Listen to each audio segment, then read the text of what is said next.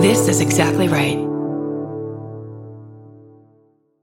If you're a fan of meticulously crafted worlds that reimagine every little detail, then you'll enjoy the podcast Imaginary Worlds. Host Eric Molinsky spent over a decade working in public radio and uses those skills to create a sound rich podcast that features interviews with Andy Weir, who wrote The Martian, the writers of hit TV shows like Star Trek Strange New Worlds, designers of games like Magic the Gathering, and the puppeteer who designed Miss Piggy. You can find Imaginary Worlds wherever you're listening to this podcast.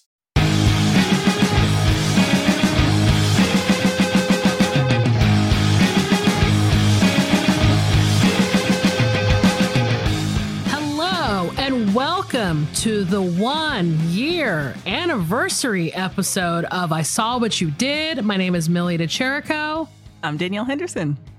and we did it, folks. One year. One year anniversary. That's right. It's our one year anniversary. We can't believe this is happening. 60 episodes. Who would have thought? 60 episodes. Who would have thought? And I know some of you are already doing the math in your head. You're like, wait a minute. I don't recall there being 60 episodes, especially since there's only 52 weeks in a year. We say 60 because we did 45 episodes on the main feed, but then we did the bonus episodes Yeah, for the Stitcher Premium people. Remember, right? absolutely. So that's 60 by my count, by my stupid math. And um that's a lot actually. now that I'm thinking about it. This is going to be fun though. Um as we said last week, we're not doing movies this week. Um we didn't give you a double feature to watch before this episode and honestly, we're just going to like shoot the shit a little bit about our past year and and uh, we're gonna play some clips from um, you know some of our favorite episodes and episodes that we got lots and lots of feedback on.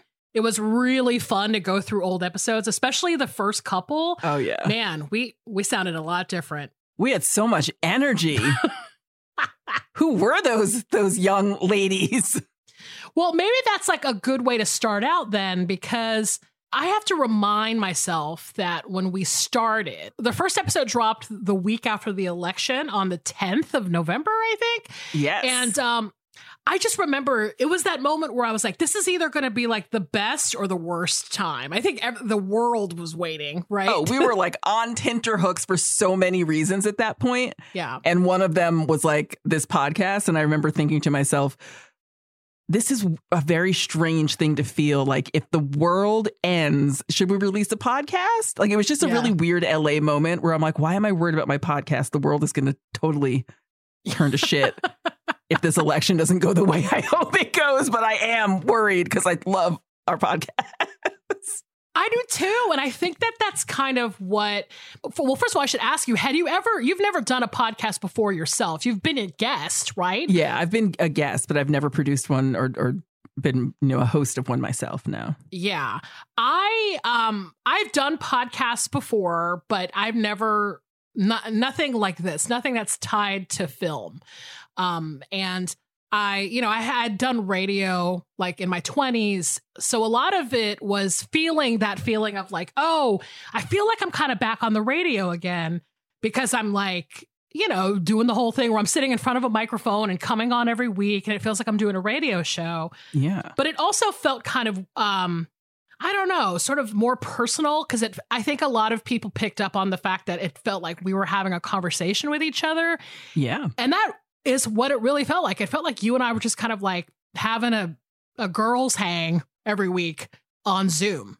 Absolutely, which which was so welcome after not being able to see you even when we were in the same city we couldn't hang out the way we used to hang out. Oh, totally. Um so I think that it just kind of came naturally to us to just kind of cut up a little bit and it was like the only way we could hang out. so we just hung out the way we would normally hang out. Yeah, because it so we did the pilot in person, but then from that point on, we've both been remote. And so you're right, it did feel like we were kind of, you know, it was just like a fun way to check in with each other each week. Yeah. And I mean, we talked and texted in between, but it felt like, oh, cool, like this is our weekly hangout session, which I think is super fun. And I mean, what what are your thoughts about the first year? Like just generally, how how do you feel after 60 episodes? I've loved it. I've absolutely loved it. I think I'm I'm still so honored that you chose me to do this podcast with you because you know I don't I'm I'm just a goofball and I don't have um, any kind of expertise when it comes to film. so I'm just really I just feel like we're doing something very cool and interesting and to be, you know, two women of color who are doing this in a field uh, that is just riddled with whiteness um, makes me feel like very good about being able to put something out in the world at this time in general, but especially this. And um, it's kind of fun because I never. I've I've always thought of myself as someone who watches a lot of movies. I have never watched more movies in my life than I've watched in the last year. Yeah. Me too. and I love it, but I'm also like, damn. There are some weeks where I'm just like, damn. like another one. yeah. But actually I can't even I can't even say that. Like I feel like even the weeks where it feels like, you know, I'm tired and I've got a lot of work, I always still look forward to watching the movies and talking about them. So it's I don't know, I just feel like we we really created something special. I'm glad that other people can see it and hear it when we talk, but for me and you, I think it's really just kind of a a very cool and special thing that we that we're doing as friends. Yeah, and I mean, first of all, I just have to say, I I didn't feel like I chose you or something. I felt like we were just kind of destined to do it, sort of thing. um, it felt like a sort of natural progression from the stuff that we'd been doing already in LA. Yeah, because when it comes down to it, I think for me personally, like I I think I I was feeling a little lonely in LA to be honest and I yeah. I used to go to the movies to like alleviate some of that and I, I went to a lot of movies by myself normally. And so you were one of the only people that I would consistently go to the movies with. Yeah. Um, and I felt like when we got the opportunity to to do this, like it wasn't as if I was like thinking, oh, like let me start trying people out. Like this is the bachelor right. or something, you know what I mean? I was like, no, I think it has to be Danielle. It doesn't make any sense for it to be anybody else because you're the person that I would watch and talk movies with. So, Aww. um, it felt like very organically you all the time. Yeah. So I'll just say that. That's really sweet. Thank you.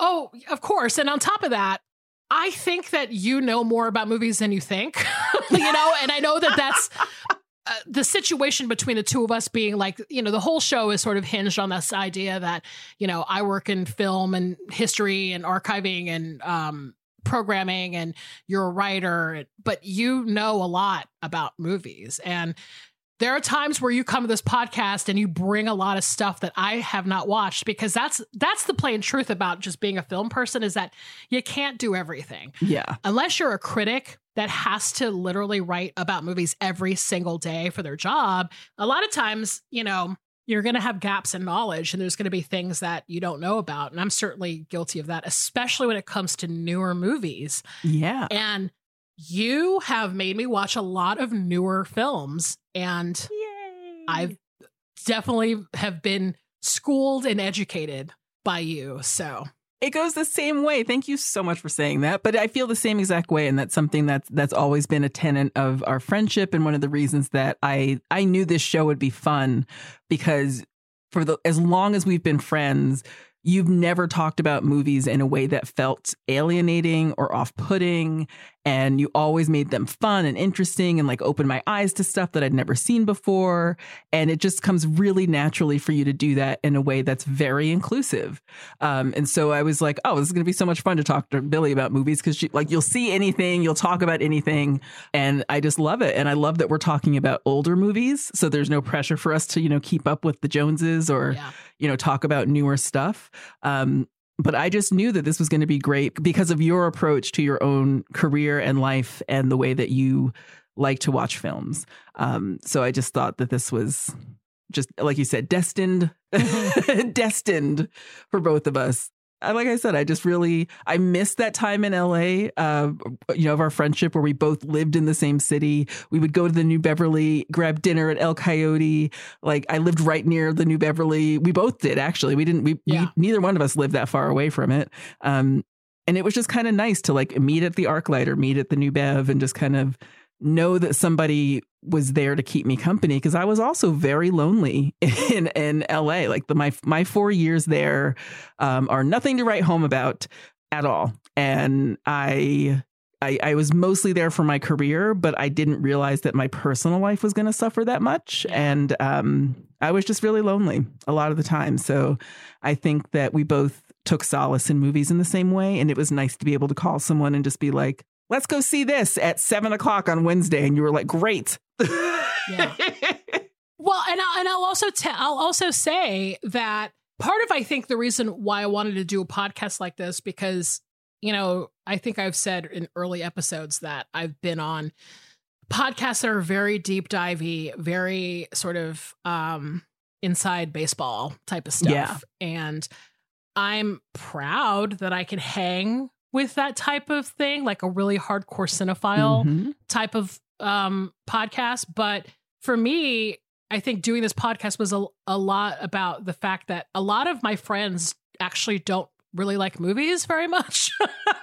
right. Like my family, especially. I think we know this, but also a lot of my friends and a lot of my friends in LA were not really into movies, weirdly enough.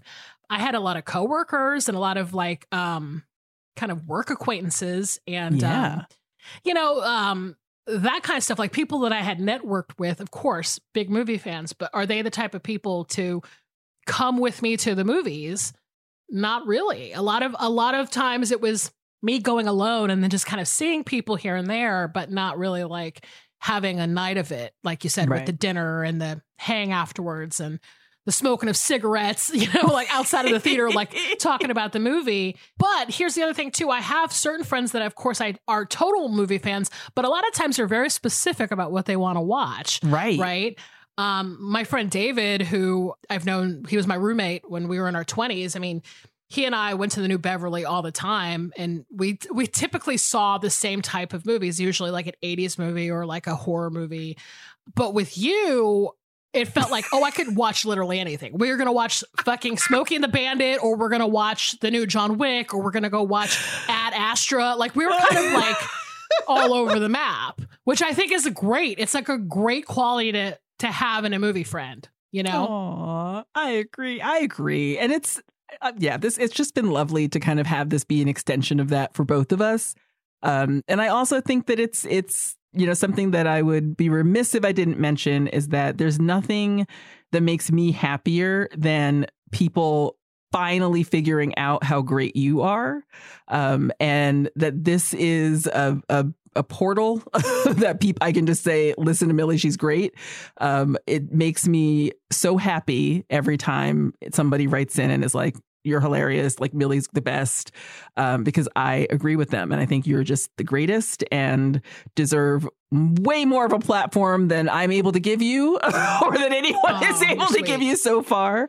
Um, but I really think that you're you're the kind of person that I want to see more of in the world. And um, it just makes me happy that we now have a way for you to to start putting some of yourself out there because you you deserve it.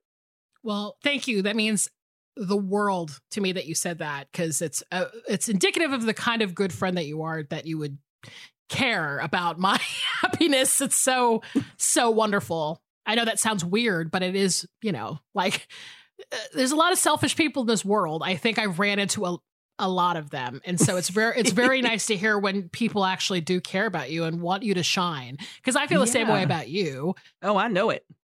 In fact i think the, the, early episodes were like me trying to fucking interview you all the time because i was like i want everybody to know about your amazing life.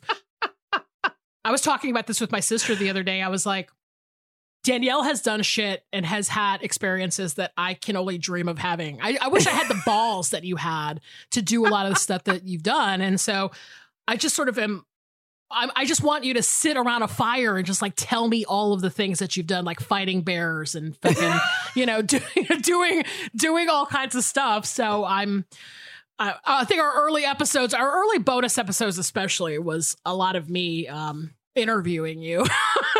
Hope hope that was okay. it was great. It was great. I love talking to you about any and everything. And there's also like we just something that I appreciate so much, and I appreciate you saying that so much. Truly, like I I, I feel that from you. Like you are an incredible friend, and I feel that from you all the time. Um, but I also just really love how much we laugh. Like we can get super stupid, and we can just get so funny in a way that I think most people I don't have that with anymore, or I don't, or I never had that with. Um, but it feels like like a like a slumber party when you're all hopped up on Jolt Cola, and like every episode to me feels like that. Like we're just like we're going to to eleven every episode. Like when when I laugh, I laugh so hard, and I laugh Yeah. so truly with you, and it's just one of my favorite things. Well, and that's listen, this is my my little secret that I've been carrying with me for 60 fucking episodes, which is that my one true mission for every episode was to make you laugh at least like once. Mission fucking accomplished. And I'm not talking the like ha ha laugh. I'm like, I want the fucking ha ha wah laugh. I need like the second part of it. Like I need you to like do the big laugh, take a big breath, and then do the second part of the laugh. That's when I'm like, yes, I've succeeded.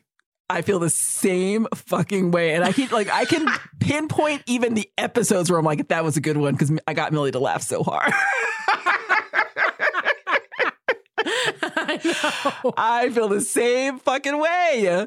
And listen, maybe that is not the best requirement for a podcast, but honestly, that's all it's about for us. We're just trying to make each other laugh.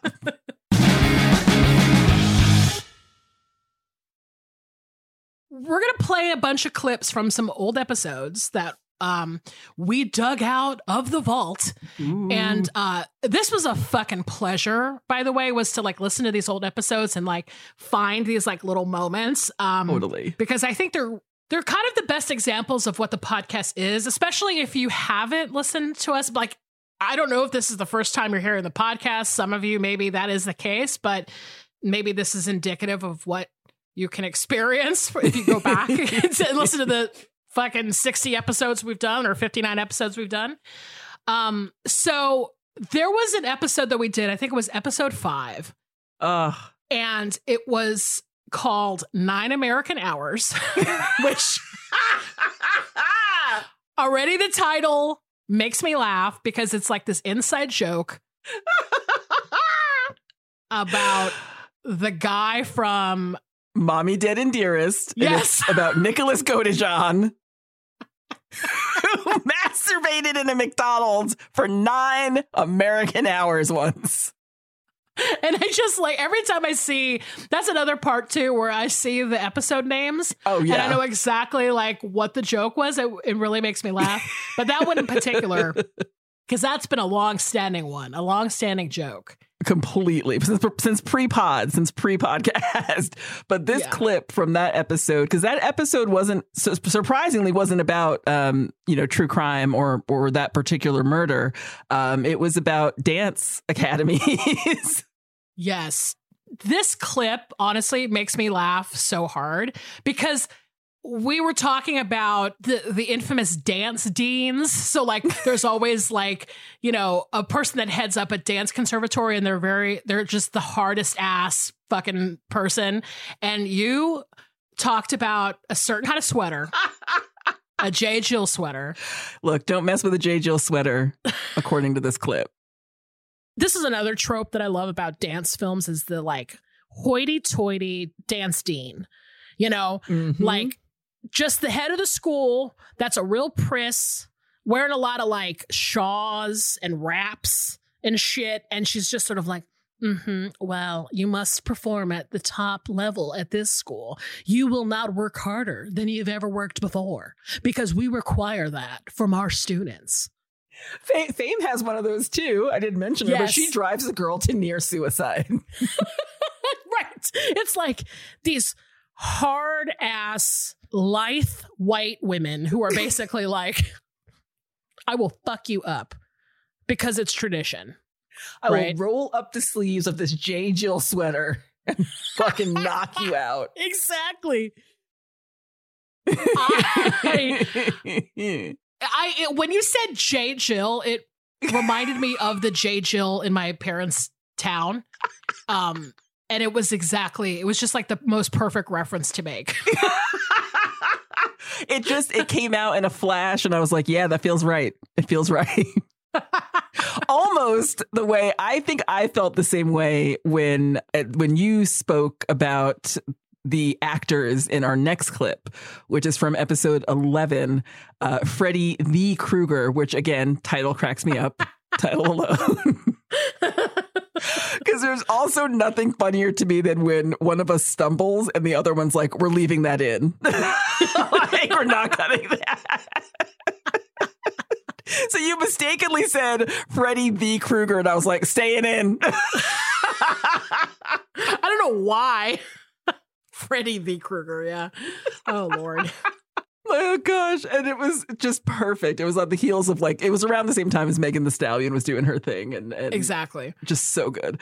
Um, but this episode had the theme of "From Beneath You, It Devours," and out of that theme, where we watched the movies Chud and Graveyard Shift, you you had a revelation so beautiful that I had to take a moment to really like tee up my laughter because who knew that there was a lineage of rat actors? And listen, I don't know where they found all these rat actors to be in this movie because they look like they're acting in a menacing way. Oh, completely. There's that one. I was like, hmm, I wanted to ask you, like, which which rat are you? Are you the rat that like casually is into the bloodied up cotton ball, just eating that, or are you like the chomping on a cigarette rat? Like these rats are trained to do some stuff I've never seen.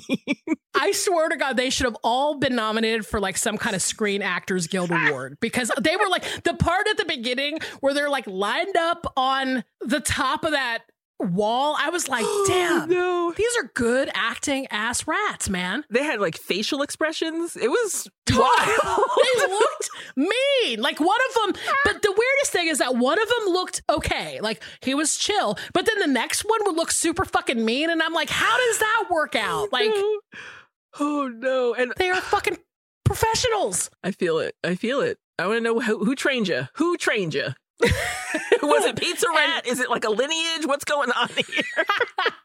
like the guy in suits, like his dad was in Graveyard Shift, and your dad was in Graveyard Shift, but you're a Pizza Rat.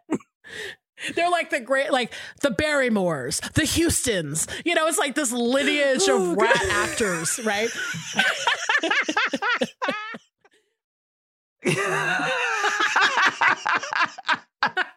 the Pope, the Vatican, the Gettys, the Rothschilds. oh, totally. That's that's who I thought of when I was like, oh, I'm doing like Mike Myers' dad in So I Married an Axe Murderer.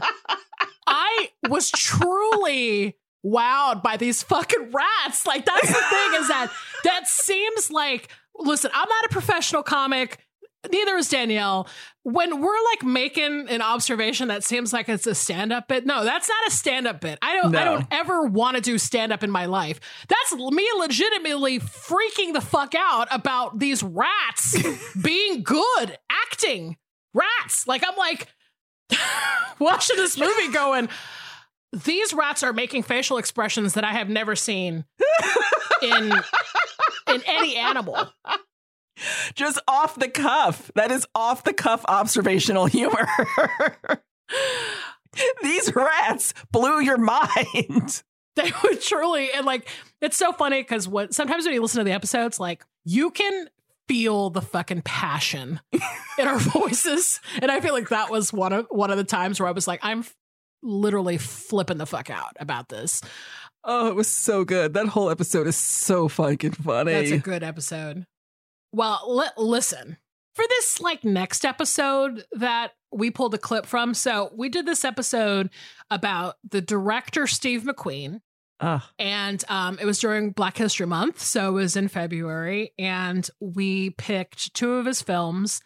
And one of, I think actually the second film was probably the most recent film that we've talked about on the podcast. Yeah. Um, but the first one, the one that you picked, is Shame from 2011. and this was a moment where I remember going, Oh my God, I gotta watch Shame again. and I it sh- was shook to the fucking core when I saw it the first time. The text messages that week were like, "Really? You're really going to make me do this?" In my parents' house. That's what I was like. I was living at my mom and dad's house and I was like, "You're making me watch Shame in my parents' house." I am framing those texts for sure. I want them hanging up in my house. It was it was making me laugh so hard every time I got a text. You're like, "Yep, there he is. His dick's out in my parents' house." But there's a part of the movie that I just could not get over, which is this this the concept of how Michael Fassbender lives Yeah. in the apartment that he lives in. It's to me kind of like the wildest way to live. And it, it, it- like if you're going to live in a high-rise building in the middle of a city, this is your fate. This is what's going to happen to you, right?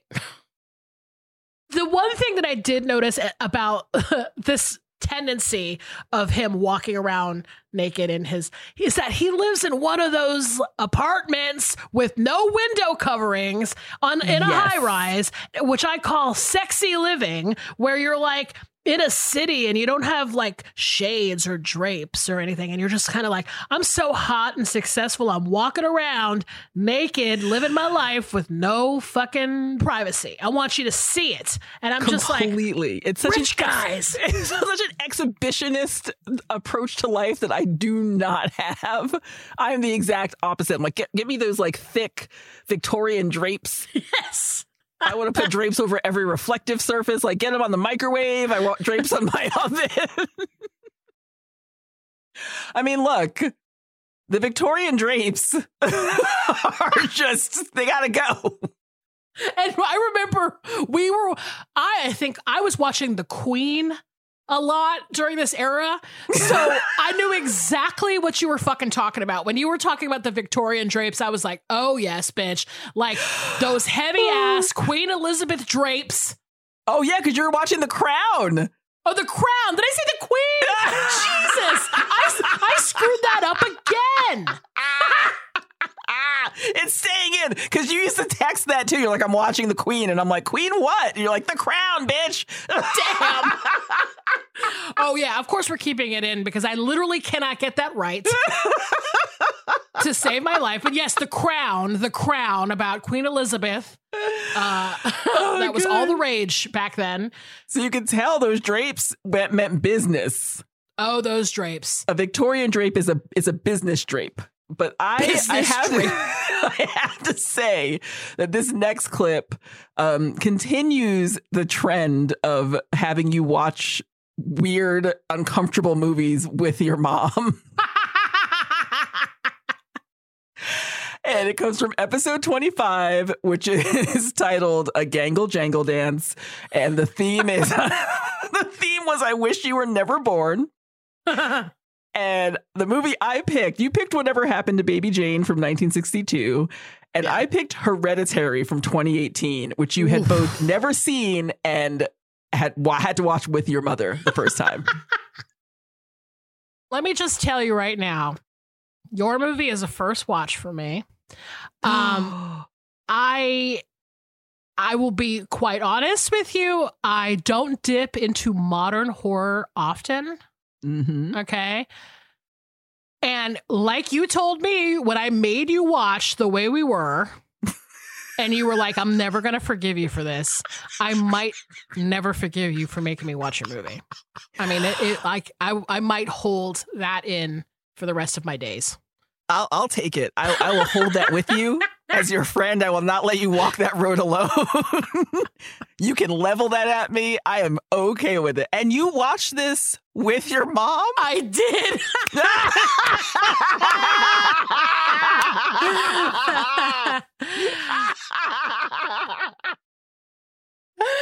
oh my god. Honestly, dude, this will always haunt me. This this viewing will always haunt me. Um we've ta- we've referenced it several times since and I will never do that again. I will never go up to my mom and be like, "Hey, you want to watch this movie Danielle Henderson picked for our podcast?" Many lessons were learned that day, but that was probably the biggest. Yeah. if Danielle has picked a movie, I will watch it alone in my room before I drag my my poor sweet mother into this. so she can watch children getting beheaded and naked people covering themselves in blood.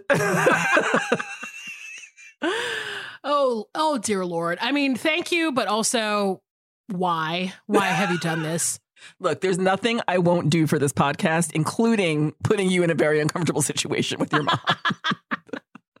you are your fucking grandma's granddaughter. Ugh. I am. And we we have brought her up on the show a lot. Uh, on our first episode, we played a clip from my grandmother talking about horror films uh, where yep. she encourages people to grab a knife and cut someone's throat first, ask questions later.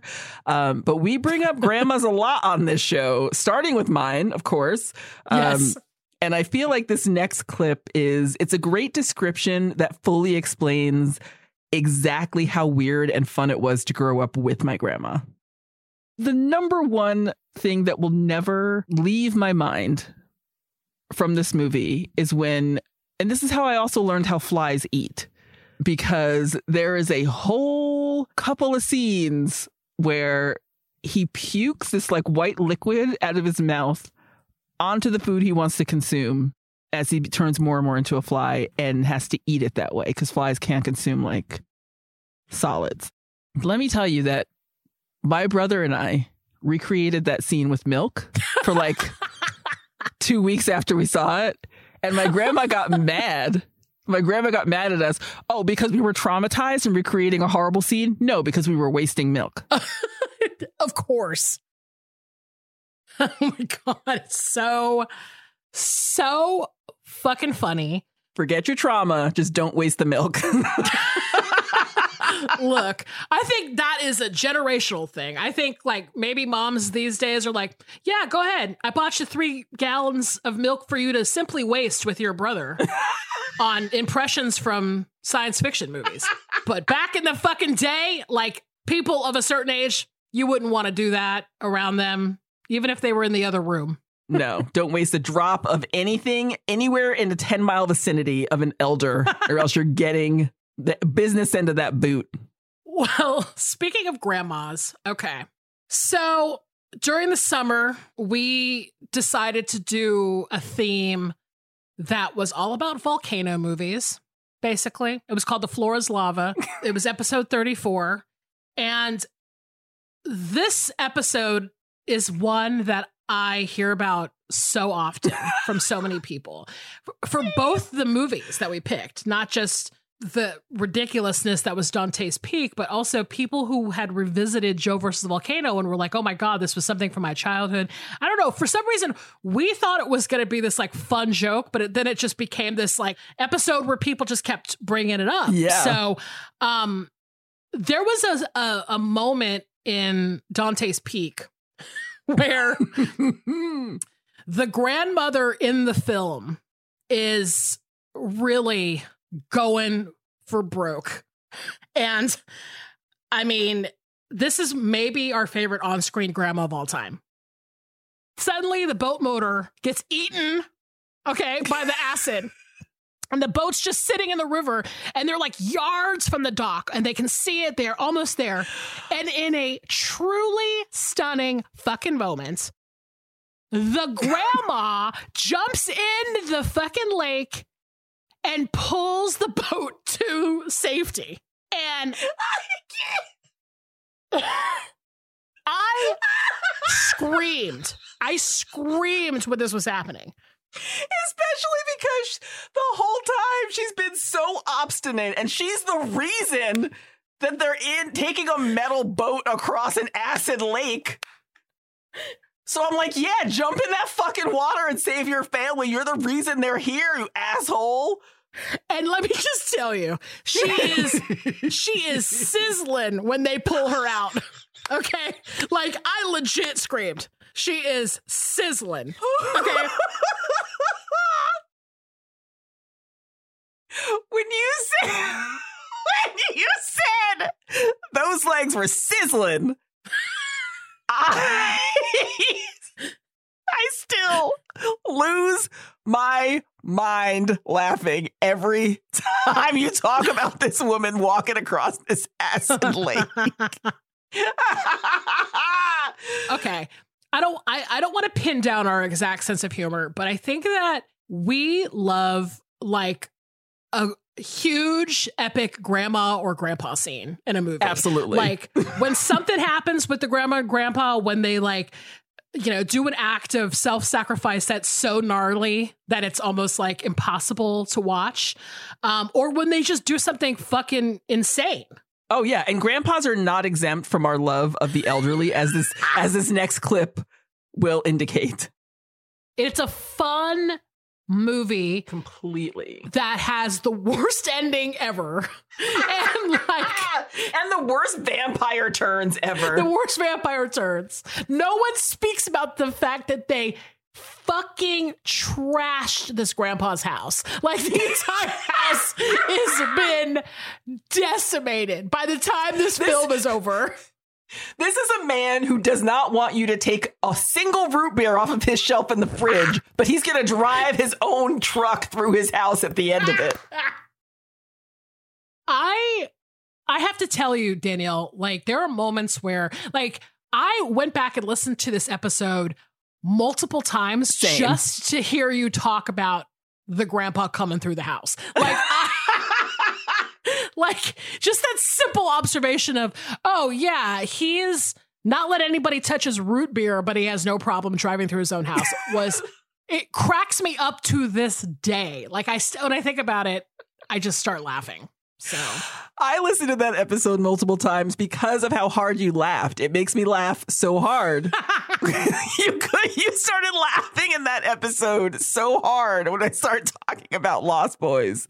Yeah. And it really it really brightens my day even still.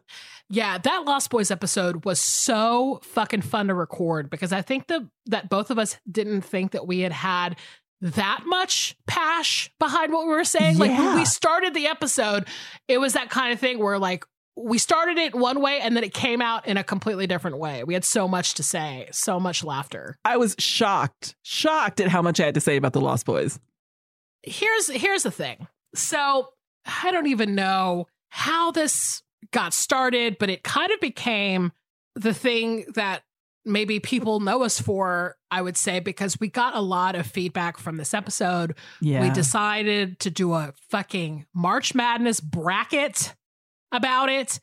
Why don't you explain to the people the concept or the idea behind is it good or was I horny? So this came up because Millie has never seen the film Titanic. She's actually not seen most of the teen DiCaprio oeuvre. Yes. She is not a Romeo plus Juliet. She is not a Titanic. and people could not understand how she had missed these as a film expert. And part of the discussion revolved around the question you you you questioned, you posited it to us is Titanic good or was everyone just horny for DiCaprio? Right. And I said, I, that's a great question. Is it good or was I horny?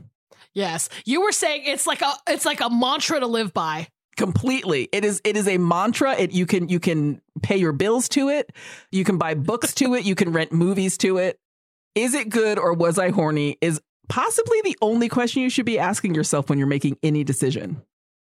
Exactly. And honestly, like we did the bracket.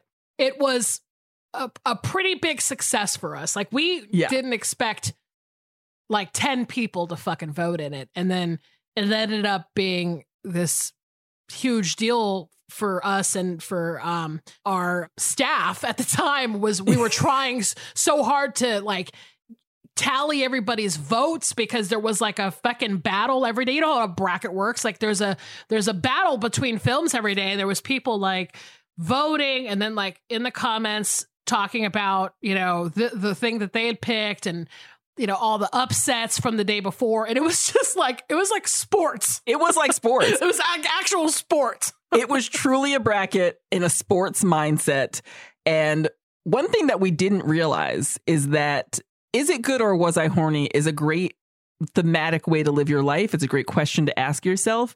It is ultimately the most confusing question you could ever ask for a bracket. Yes. People did not know how to vote at all. They're like, Am I voting for good or am I voting for horny? And we're like, Both. Yes. And after a while, we just tapped out. We're like, Vote for whatever you think is best. we are tapping out of explaining this again. Yes. Go with God, people. We don't know. And then we had to record the episode where we talked about the films that we had picked for this question. Oh, yeah. And honestly, I love that you picked Gleaming the Cube because you had already gone on record talking about your Christian Slater uh, obsession from your teenage years. And I love this clip of you from that episode trying to figure out what gleaming the cube actually meant. Here are the moments where, not knowing what it meant, I thought, okay, when does Brian gleam the cube in this movie? And I need you to help help me vote on this. Oh there are a few God. choices. Okay, okay. Is he gleaming the cube when he holds onto the back of a city bus? Is he gleaming the cube when he holds onto the back of a van? Is he gleaming the cube when he holds onto the back of a Corvette on the freeway? Is he gleaming the cube when he skates through a plate glass window in an attempt to thwart a criminal? Or is he gleaming the cube when he skates the gun out of the villain's hand to save the day? Where's he gleaming this cube, bro? Where's he gleaming it? Oh, to this day, I don't know. I have no I see. I will go. You know how some people go to their grave and they're like, I saw the light and I saw my family and every beautiful moment of my life pass before my eyes. When I die, I'm going to see that stunt double in the bad wig spinning around and I'm going to be saying, Is that gleaming the cube? And someone's going to tap my shoulder and say, Good night, Grandma. And I'm going to die. Still don't know what gleaming the cube means. It's a it's an enigma that will haunt us for the rest of eternity. But you know what? Speaking of hauntings, this episode, or Is It Good or Was I Horny? Episode number 16, your pick for this theme was Memphis Belle. And as a result, I got to learn one of my all time favorite facts about you. Yeah, it was that moment where I was like, God, I was I was one of those girls. I was like one of those girls that like lusted after like not just like an older guy, but like from another fucking era, from like a different time, right? It's like it's like having a crush on a ghost when you're that age and you're like, like, I have a crush on Eric Stoltz in 1944. like you might as well be like, I have a crush on a ghost I met once on vacation in Virginia. Oh my God. I am that girl. Let's just get serious. Loves a World War II ghost. Just when I think that I'm cool, I remember the fact that I love a ghost from the Second World War.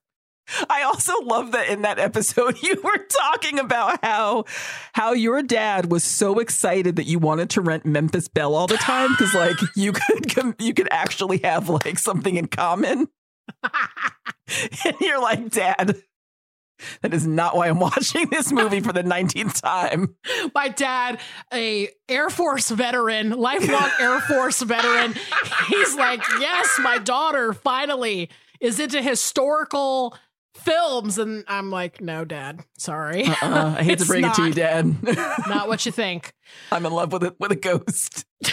Love that Brylcreem. And this is it truly was wonderful too that as as a result of that episode, somebody snitch tagged DB Sweeney on Twitter and he emailed us. Look, uh, I'm not going to say that was like in the top three moments of this podcast, but it might be the top moment. Who knows? I could not believe that he sent us a message. Like I, I was like, surely this is a fucking joke. Yeah. Um, I I know that we spent like almost an entire afternoon trying to figure out if we were being pranked. Like, Oh, yeah. we had everybody on our staff trying to figure it out. We were like, all right, let's go to the Twitter. Is it verified? Is it the same email address as he wrote from this? You know, we were like trying to fucking figure it out. And he legit wrote us. And was very nice. Was very Oh. and and and might I say, flirted with Millie in a very kind way. Oh my God. He knows what he got. That's the thing. DB was like, yo, I'm going to break this lonely ass bitch off with a little something, make her feel a little nice. And for that, I thank you, sir. For that, I thank you. Your teen self could never have envisioned. First of all, your teen self had no idea what a podcast was going to be, Yes. but also had no idea that it would lead you to communicating with your biggest crush. oh, this is a podcast that makes dreams come true. Slater Slater wasn't that cool. Slater wasn't writing in. Nobody snitch tagged on Slater. Hey, listen, never say never. It can happen at any time. And here's the, here's another thing too that I think people really wrote in about was when we did the Black History Month and we talked about Bill Gunn, the episode Yeah. about Bill Gunn, it was episode 12. The title of the episode was called Mid-Century Modern Shitbox, but it had nothing to do with Bill Gunn. That had more to do with Danielle's cat. And trust me, we really went back and forth about should we have a title that says the word shit box in it during Black History Month. But look, I gotta be me. I gotta be me. exactly. And my black ass bought my cat a mid century modern shit box, and I needed to tell the world about it.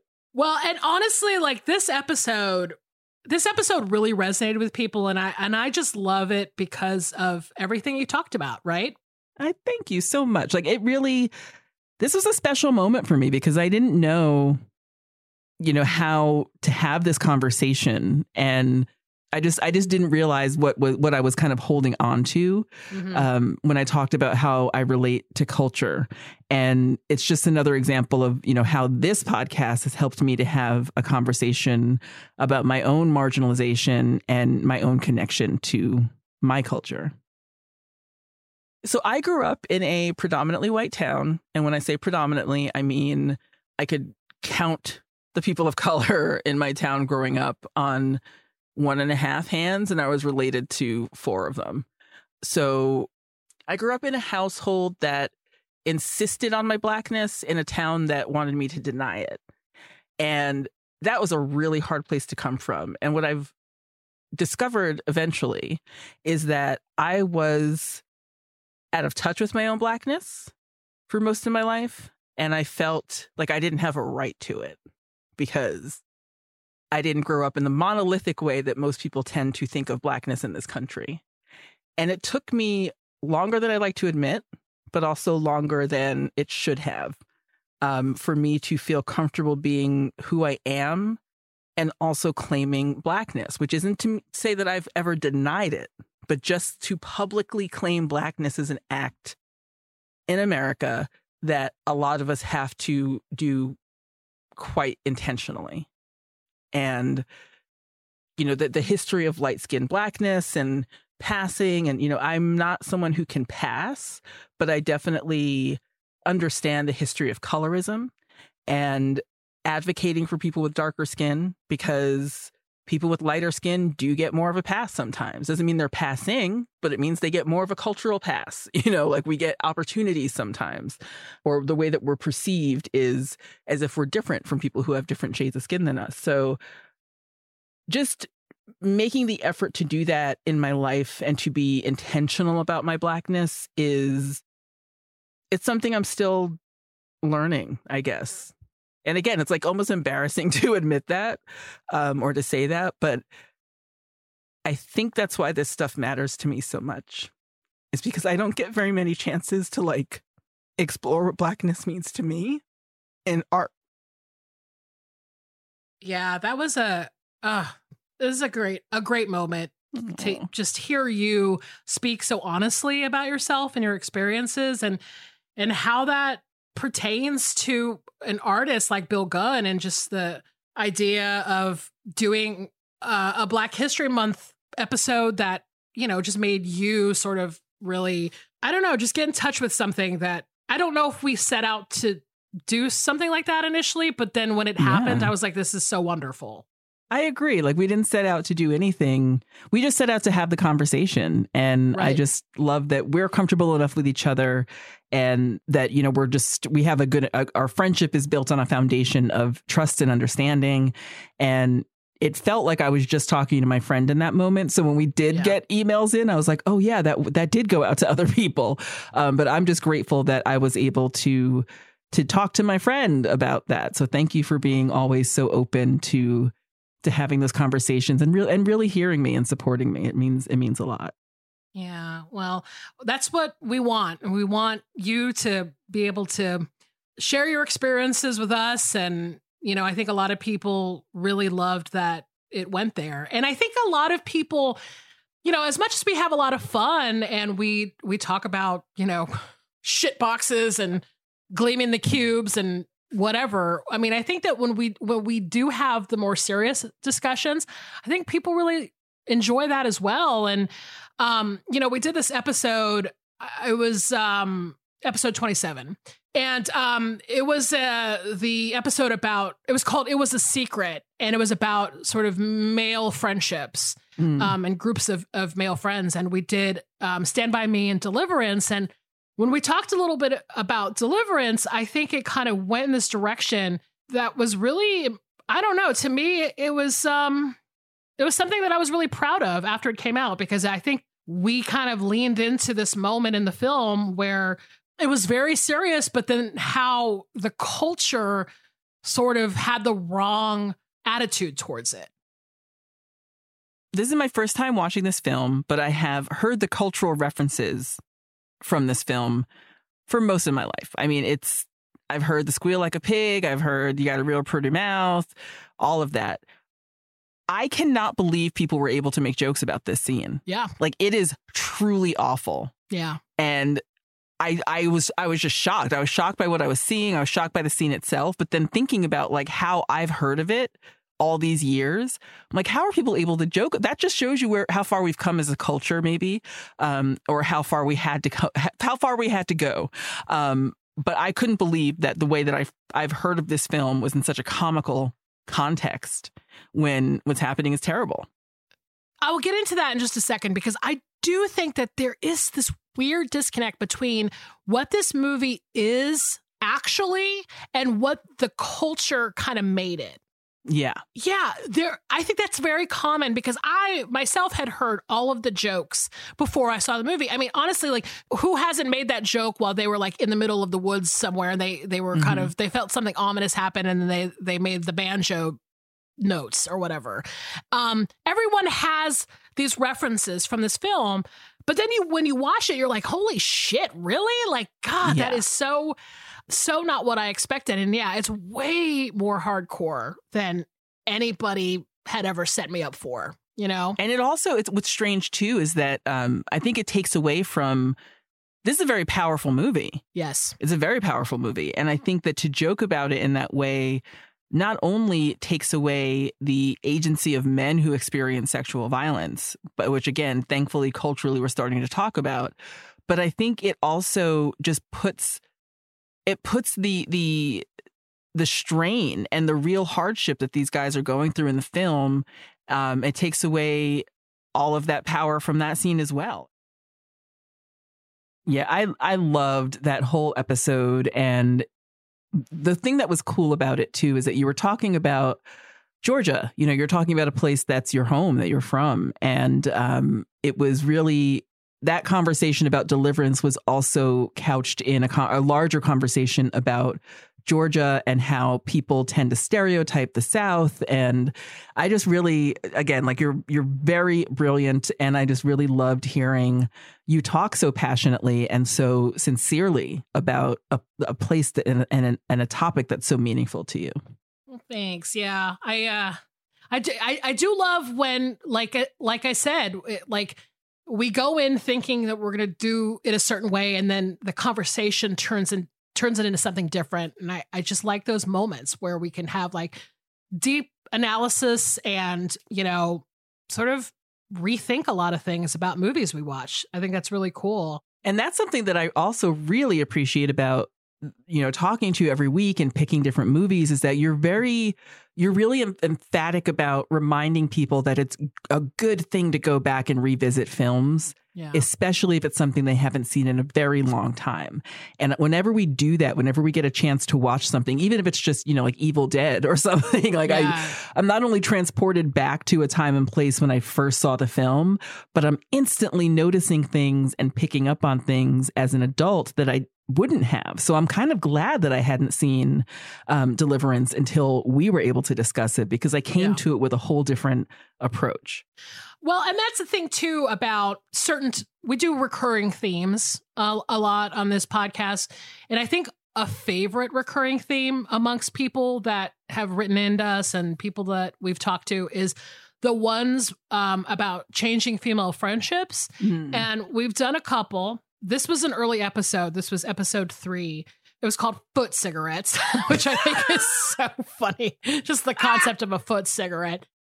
But it was two movies that I- think people legitimately were overjoyed to watch Me Without You. Like, I think you picking that film, it like kind of got rediscovered by a lot of our listeners because they were like, I hadn't even heard of this film, or a lot of people had remembered seeing it, but then like for some reason hadn't thought about it in a while. yeah. And you know, I I love these episodes because it gives us a chance to like really talk about ourselves as teenagers.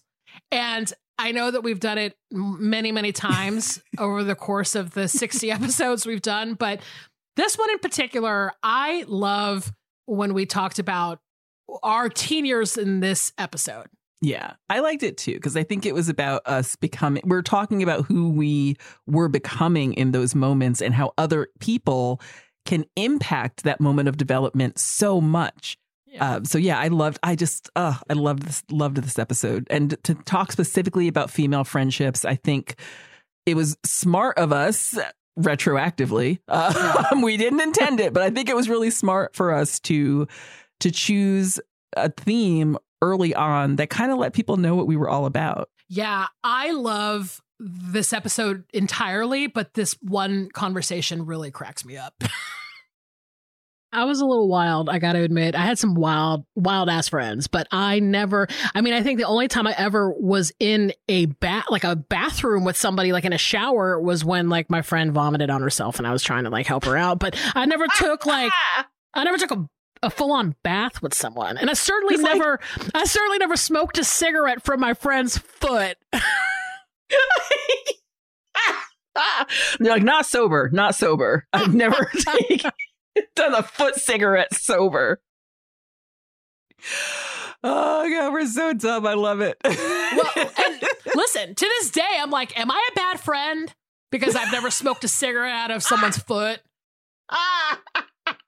Look, with the pandemic being what it is, if you ever smoke a cigarette out of anyone's foot, I'm going to have you potentially um, court martialed.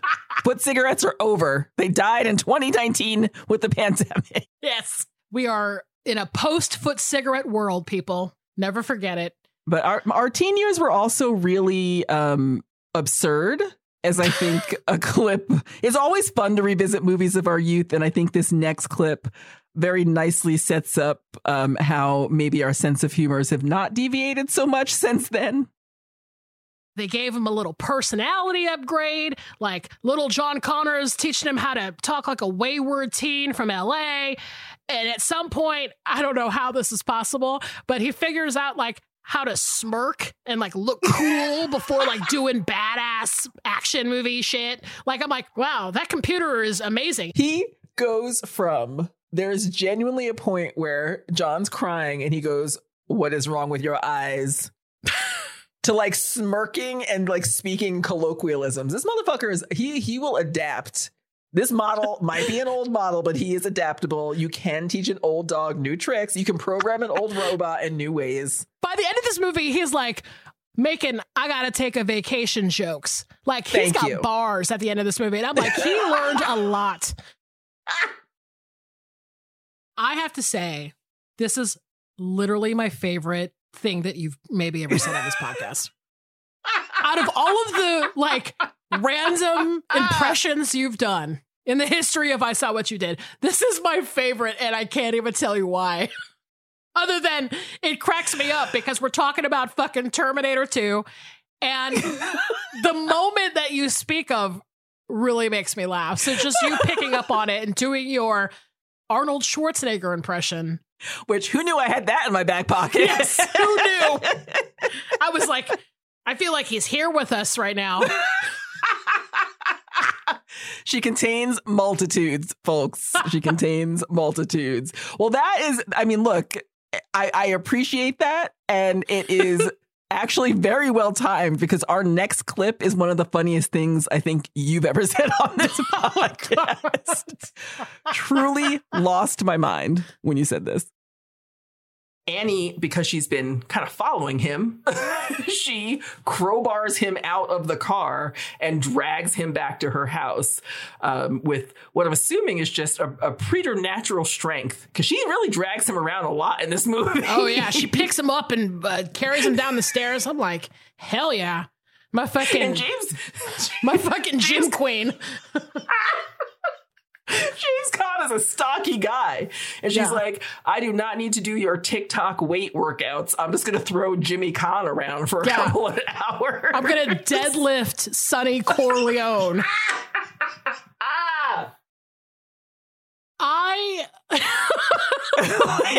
love when we talked about misery. Holy shit. I literally had the most fun I'd had in a long time talking about that movie. It had been a long time since I've seen it. And just you talking about Annie having a preternatural strength. I can't even talk about it now without laughing. she was dragging that man hither and thither in that movie. I was deeply impressed and deeply freaked out. when you said you can't I'll just be throwing Jimmy Caan. I'll be deadlifting Sonny Corleone. She is definitely not doing TikTok workouts. That was so funny. Oh gosh, I lost it. I lost it. It's just again many many moments where you have said truly hilarious things on this show, but that one that one sent me over the edge. Well, uh, listen, I I've had so much fun doing this podcast with you, as the clips that we've just played have clearly shown.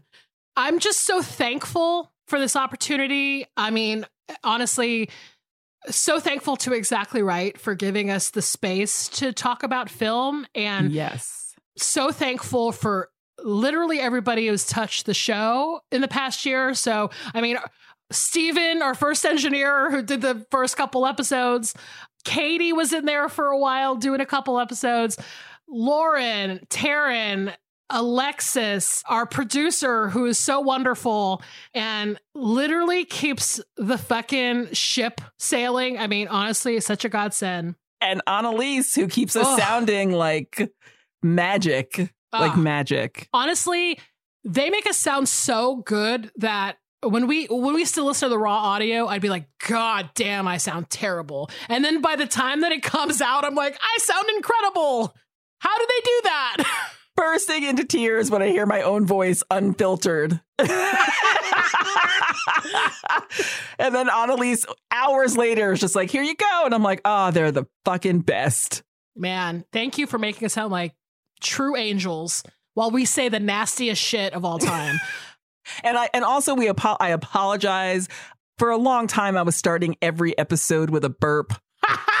like that was my signal to start was I would chug some diet coke and burp and they stayed with us. So thank you Annalise. thank you Alexis. We are disgusting and we love you. we love you all. But yeah, such a great crew we have here and honestly thanks to everybody that has supported us.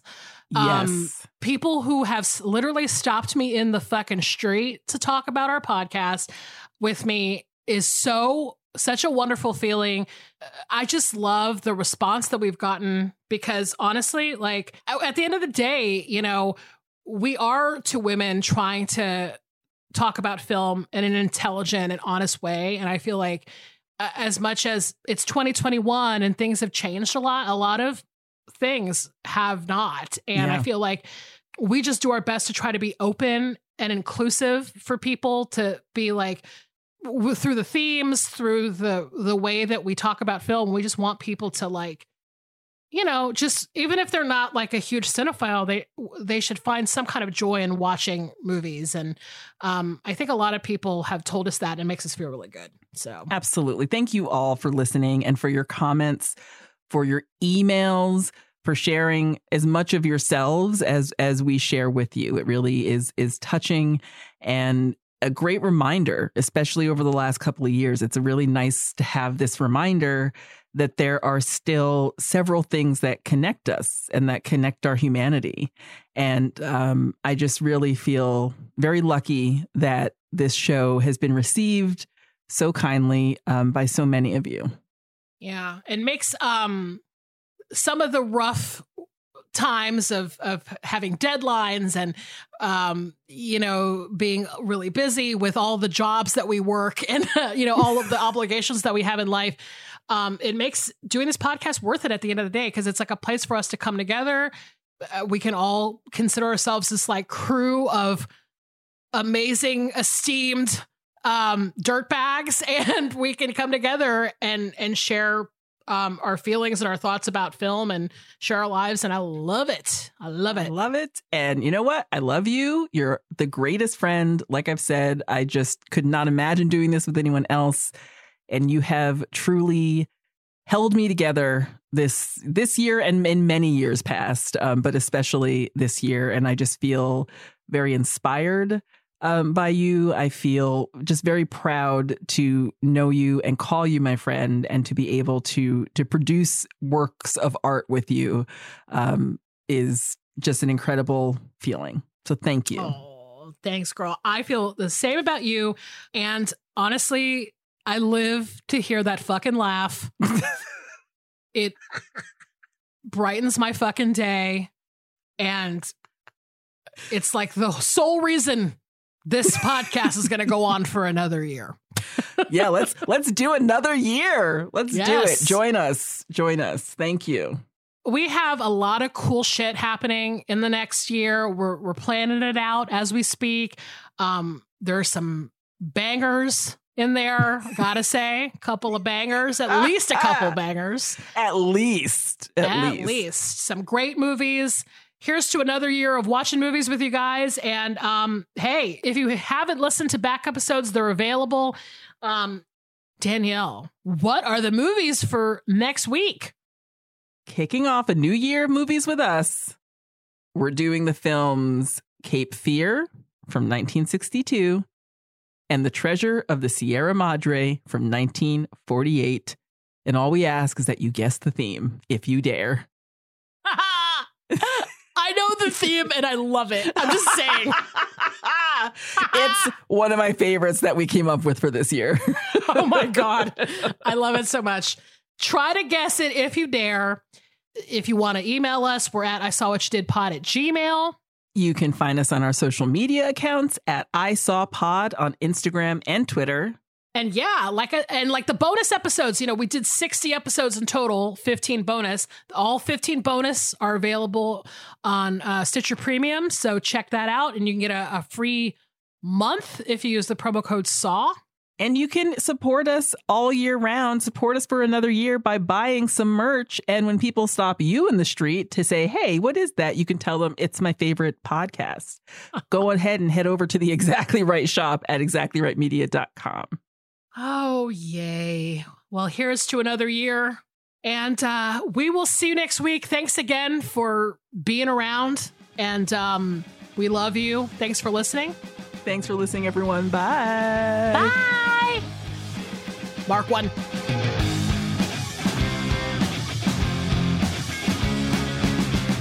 This has been an Exactly Right production. Our producer is Alexis Amorosi. Our engineer is Annalise Nelson. Our theme song is by Tom Breyfogle. Artwork by Garrett Ross.